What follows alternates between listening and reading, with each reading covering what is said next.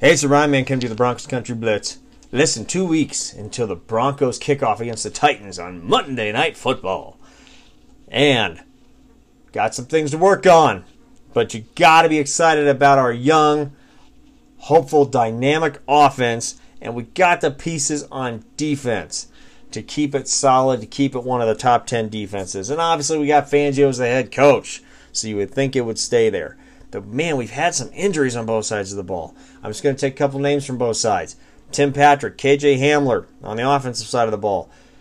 You know, that's affecting the chemistry with the receivers and everything like that that we're trying to build here in the training camp.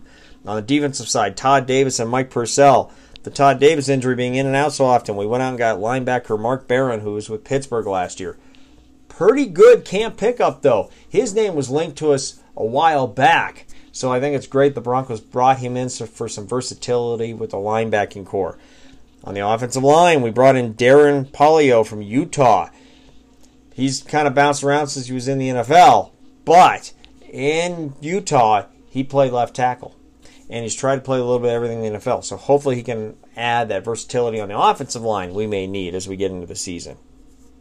Speaking of chemistry, so the offense, you know, Drew Lock took control, took control with the wide receivers.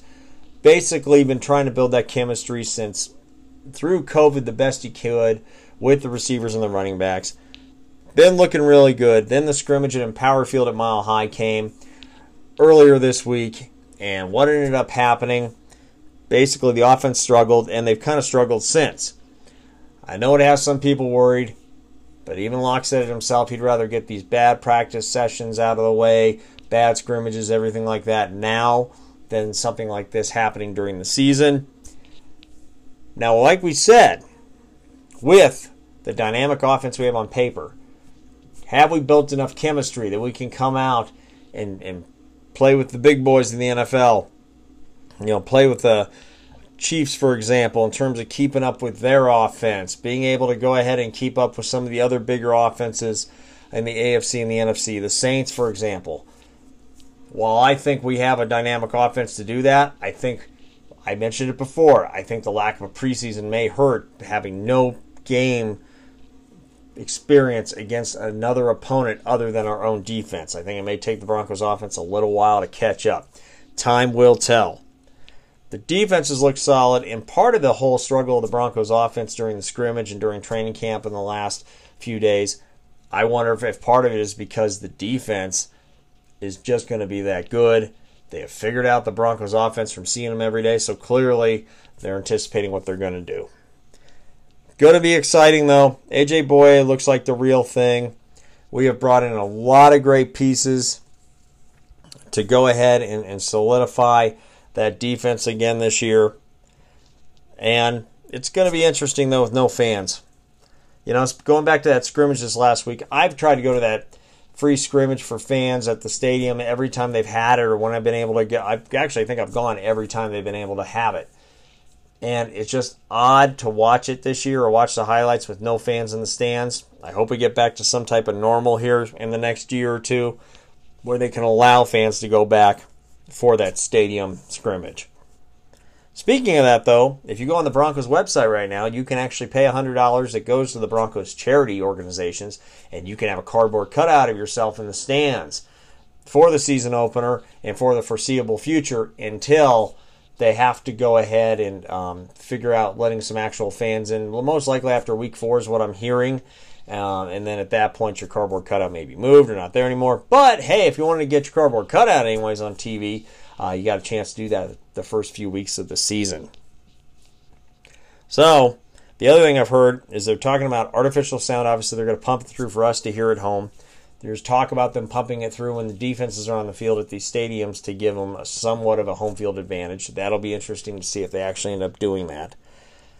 And the other thing I give got to give the Broncos credit for, I, I really feel since Fangio came in, we seem to be taking, and I don't want to do too many comparisons comparisons to the Patriots, but we seem to be adapting that policy of getting rid of players maybe a year too early than a year too late.